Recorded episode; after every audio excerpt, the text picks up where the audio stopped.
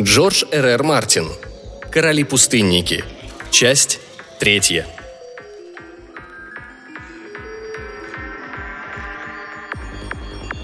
В ту ночь он некоторое время раздумывал, как быть дальше. Затем позвонил в несколько мест по видеофону. Сначала Крес связался с продавцами небесной живности. «Я хочу купить собаку», — сказал он. «Щенка». Круглолицый лавочник вытаращил глаза. «Щенка? Это не похоже на вас, Саймон. Что-то не заходите. У меня сейчас прекрасный выбор». «Мне нужен весьма определенный вид щенка», — продолжал Крес. «Возьмите блокнот, я продиктую, как он должен выглядеть». Потом он вызвал Айди на Редиан.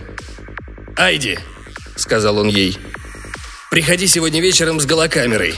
У меня возникла мысль записать битву пустынников, подарок одному из друзей».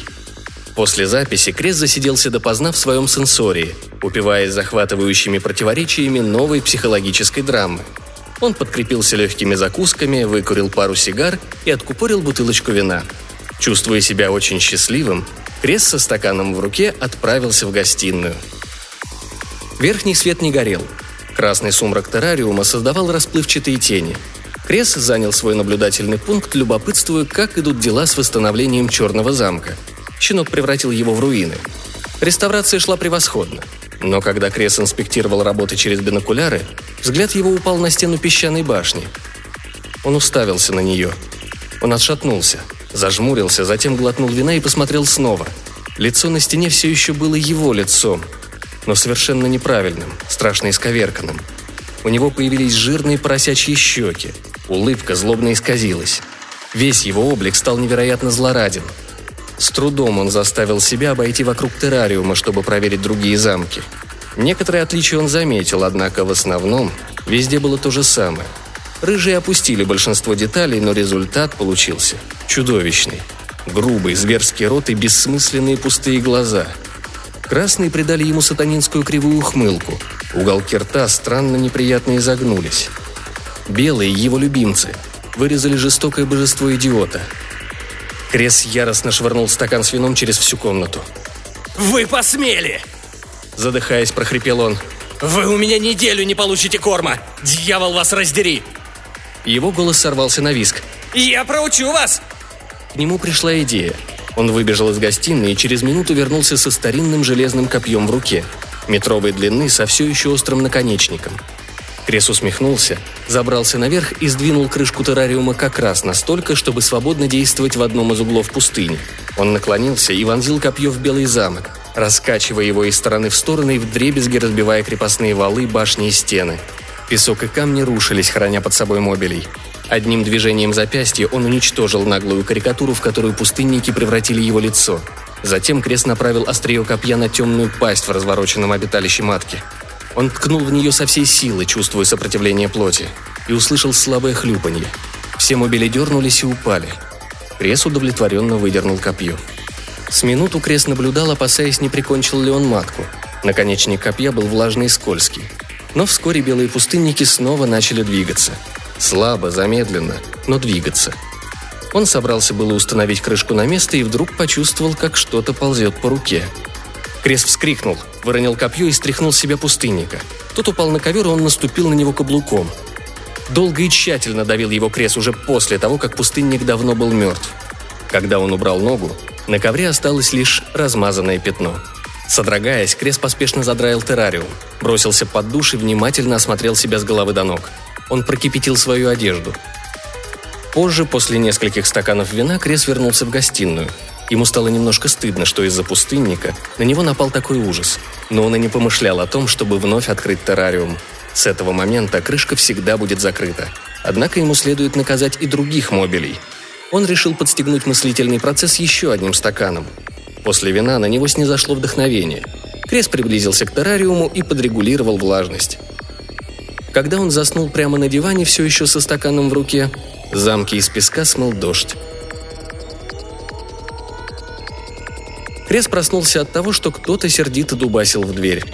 Он сел, пьяно покачиваясь. В голове стучало. «Винное похмелье всегда самое тяжелое», — подумал он и, спотыкаясь, прошаркал в прихожую. Снаружи стояла Кэт Млейн. «Ты чудовище!» — сказала она. По ее распухшему лицу текли слезы. «Я ревела всю ночь, черт бы тебя побрал! И хватит, Саймон, довольно!» «Ладно», — ответил он, держась за голову. «Оставь меня, я с похмелья». Она выругалась и отпихнула его в сторону, освобождая себе дорогу в дом. Озираясь по сторонам, в развалку вышел Шемблер. Кэт шлепнула его и прошествовала в гостиную. Крес бессмысленно плелся за ней. «Погоди», — сказал он. «Где ты... ты не можешь?» Внезапно он остановился, охваченный ужасом. Она держала в левой руке тяжелую кувалду. «Нет!» — крикнул он. Она прямиком подошла к террариуму. «Ты так любишь этих милашек, Саймон! Тогда ты должен жить вместе с ними!» «Кэт!» – заорал Крес. Схватив кувалду обеими руками, она размахнулась. Звук удара взорвался в голове у Креса, и он издал низкий рык отчаяния. Но пластик выдержал. Кэт снова замахнулась. На сей раз звук послышался другой, и стенка ящика подернулась тонкой сетью трещин. Когда она отвела кувалду для третьего удара, Крес бросился на нее, и они покатились по полу, молотя друг друга. Кэт выпустила кувалду и попыталась задушить его, но Крес вырвался и до крови укусил ее за руку. Они встали на ноги, пошатываясь и тяжело дыша. «Посмотрел бы ты на себя, Саймон», – мрачно проговорила она. «У тебя вон, изо рта кровь каплет. Ты выглядишь как один из своих любимчиков. Как тебе этот вкус?» «Убирайся!» – прохрипел он. Заметив копье там, где оно вчера упало, он схватил его и, размахивая им для убедительности, повторил. «Убирайся! И не приближайся больше к этому ящику!» Кэт рассмеялась. «Ты не посмеешь!» – сказала она и наклонилась за кувалдой. Крес взревел и сделал выпад. Прежде чем он успел осознать, что происходит, железное лезвие пронзило ее насквозь.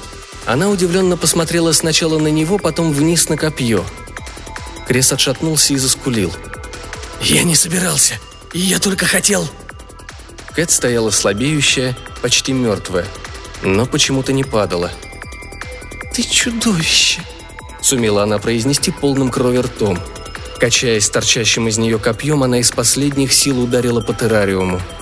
Треснувшая стенка разлетелась в дребезги, и лавина осколков, песка и гравия накрыла Кэт Лейн. Крес истерически хрюкнул и вскарабкался на диван. Из грязи на полу гостиной вылезали короли-пустынники.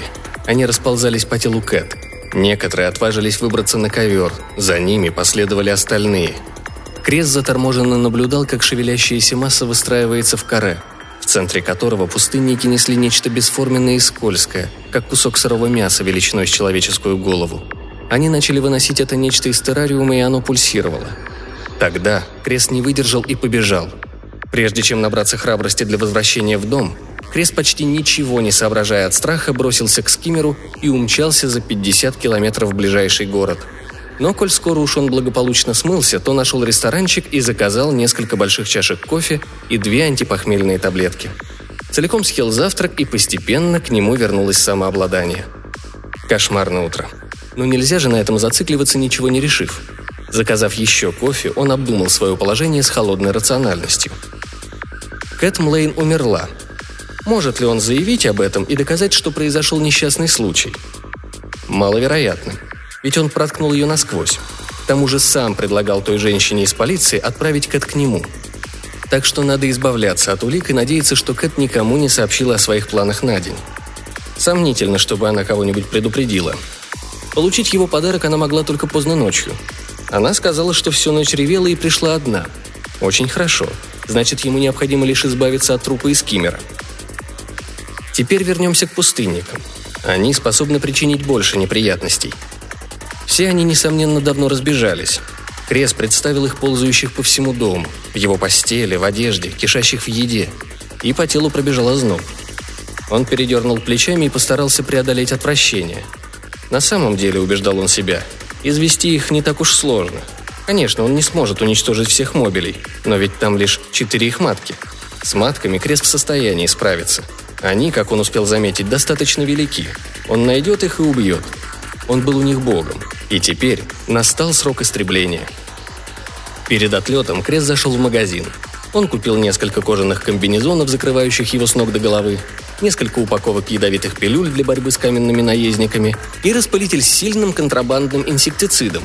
Он приобрел также буксировочное устройство. Когда под вечер Крес приземлился в поместье, то сразу же методично принялся за работу. Он прицепил скиммеркат к своему. Во время обыска скиммера ему впервые за день повезло. На переднем сиденье лежал чип с голографической записью битвы, сделанной Айден Аредиан. Его очень беспокоила эта запись. Подготовив скиммеры, Крес влез в комбинезон и отправился в дом, чтобы забрать труп Кэт. Трупа там не было. Крес разворошил сохнущий песок, и у него не осталось сомнений, что труп кто-то унес. Не мог же он сам уползти. Слишком невероятно. Но Крес все-таки проверил. При осмотре дома он не обнаружил ни тела, ни каких-либо признаков песчаных королей. Время на более тщательные поиски у него не оставалось. У входа уликой торчал скиммер Кэт. Крес решил продолжить позже. В километрах в 70 на север от усадьбы располагалась зона действующих вулканов. Крес полетел туда со скиммером Кэт на буксире. Над раскаленным жерлом самого большого вулкана он отцепил трос и проследил, как скиммер падает вниз и исчезает в лаве. Когда он возвращался домой, сгустились сумерки. Они давали ему передышку. Сначала он собирался снова лететь в город и провести ночь там, но передумал. Здесь много неотложной работы. Он еще не в безопасности. Крес разбросал вокруг дома ядовитые пилюли. Это никому не покажется подозрительным. Тут всегда полно каменных наездников. Потом он заправил баллон инсектицидом и рискнул войти в дом. Крес обошел комнату за комнатой, в каждой включил яркий свет. Затем прибрался в гостиной, сгреб песок и обломки стеклопластика в террариум. Этого он и опасался. Все пустынники ушли. После водной процедуры, которой угостил их крест, замки покосились и обрушились. То немногое, что от них осталось, быстро рассыпалось и крошилось. Он помрачнел и продолжил поиски. Баллон с распылителем висел у него через плечо. Спускаясь в винный погреб, Крес обнаружил тело Кэт Млейн. Труп распластался на полу на расстоянии фута от ступенек лестницы. Похоже, он упал туда сверху. Труп был целиком покрыт копошащимися белыми мобилями. И Крес вдруг увидел. Толчками двигался по грязному струганному полу. Крес рассмеялся и усилил освещение до максимума. В дальнем углу обнаружился приземистый земляной замок и темная дыра между стеллажами для бутылок. Крес смог различить грубый контур своего лица на стене погреба. Труп опять дернулся и продвинулся на несколько сантиметров в направлении замка. Внезапно Крес заметил белую жадно ждущую утробу. В пасти у нее могла бы поместиться одна только ступня Кэт, не больше. Чудовищный абсурд. Он снова засмеялся и стал спускаться в погреб, держа палец на спуске распылителя. Пустынники, сотни-две двинулись как один, оставили тело и построились в боевой порядок. Белое поле между Кресом и маткой.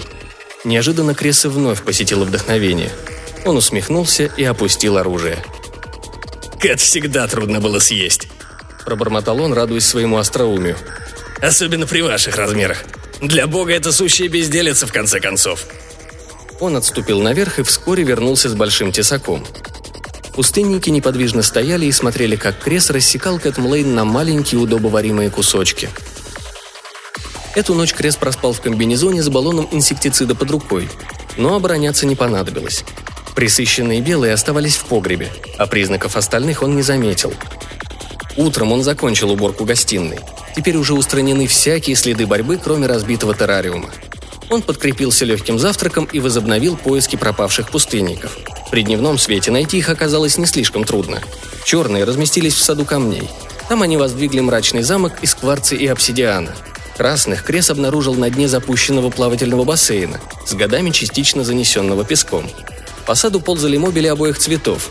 Многие тащили своим маткам ядовитые пилюли. Креса разобрал смех. В инсектициде, решил он, нет необходимости. Незачем рисковать в бою, раз яд и так сделает свое дело. Обе матки, должно быть, к вечеру уже издохнут. Правда, оставались еще не найденными рыжие пустынники. Крес несколько раз обошел усадьбу по расходящейся спирали, но не обнаружил их следов. Был сухой и жаркий день. Крес в комбинезоне вспотел и решил, что это не важно. Коль скоро они где-то здесь, то наверняка наедятся ядовитых пилюль, подобно красным и черным. По пути домой он с некоторым удовлетворением раздавил нескольких пустынников. Дома стащил комбинезон и, принявшись за вкусную еду, наконец расслабился. Все под контролем. Две матки вскоре умрут, третья в погребе не угрожает ему, и он может избавиться от нее, когда она сослужит ему службу – что касается Кэт, то все следы ее посещения уничтожены. Грезы его были прерваны сигналом, замерцавшим на экране. Звонил Джет Рэкет, чтобы похвастаться червями-каннибалами, которых он сегодня собирался принести на военные игры. Крес совсем позабыл об этом, но быстро нашелся. «О, Джет, извини, совсем упустил из вида. Мне все порядком надоело, и я решил избавиться от пустынников. Мерзкие мелкие твари. Прости, но сегодня вечеринка не состоится». «А что мне делать с червями?» – спросил Рэкис с негодованием. «Положи их в корзину с фруктами и пошли, любимый», – ответил Крес, отключаясь. Он быстро обзвонил остальных знакомых. Ему вовсе не улыбалось встретить сейчас кого-нибудь у ворот поместья, наводненного живыми пустынниками. Набирая номер Айди на Редиан, он вдруг осознал допущенную оплошность. Экран засветился, сигнализируя, что на другом конце провода отвечают. Крес поспешно отключился.